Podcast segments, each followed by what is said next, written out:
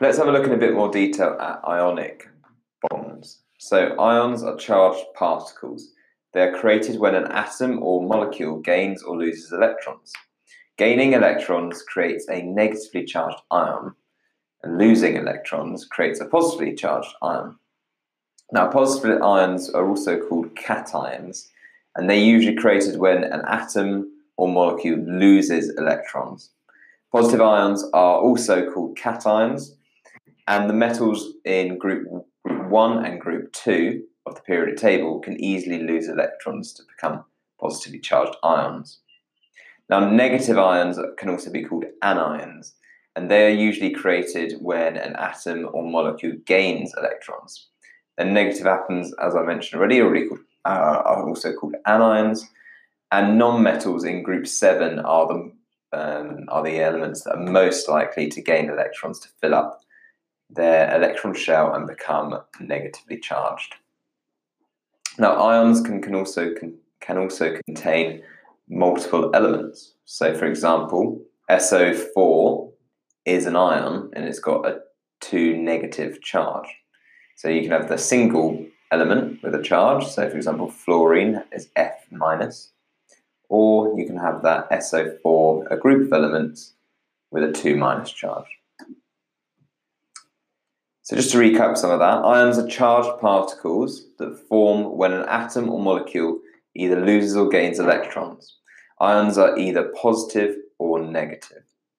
Remember, positive ions are created when an atom loses electrons, and the metals in group 1 and group 2 of the periodic table are most likely to become positively charged.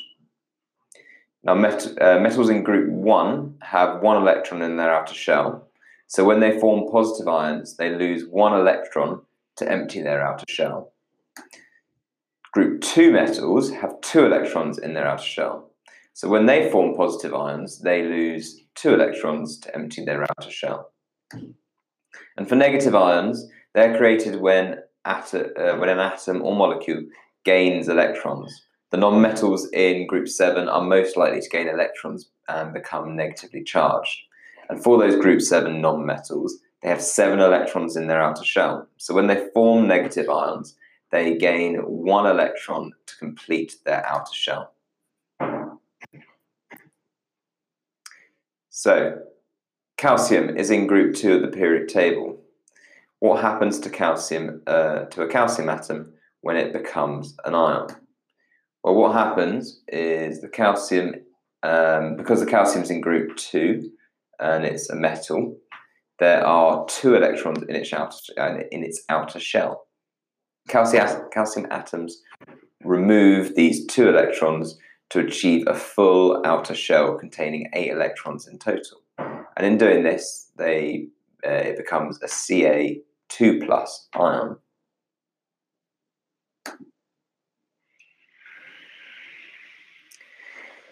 Now, a bit more information about ionic bonding. When atoms form ions, they try and fill up or empty their outer shell electron.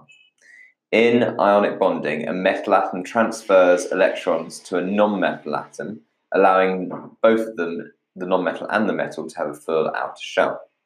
So group 1 metals always lose one electron uh, to form a positive to form positive ions with the charge of plus 1. So for example, sodium uh, has the electronic structure 2, 8, 1, and that loses its outer electron uh, when forming an ion to make Na+. plus. Now, group 2 metals always lose two electrons, uh, and they form a doubly positive ion. So, for example, magnesium, when that lose, when that becomes an ion, uh, the electronic structure of the atom is 282, and it loses both of those two outer electrons and forms an Mg2 plus ion. Now, for non-metals in groups, say six or seven, non-metal atoms always gain electrons to form um, negative ions. So, for example, fluorine is in group seven and has the electron stru electronic structure 2, 7, and that will gain an electron to form an ion, which will be F minus. Now, noble gases, they're the group, they're the elements in group zero of the periodic table, and they already have a full outer shell of electron. And because of that, noble gases are very unreactive and don't normally form ionic bonds with other elements. So let's recap some of that. Group 1 metals always lose one electron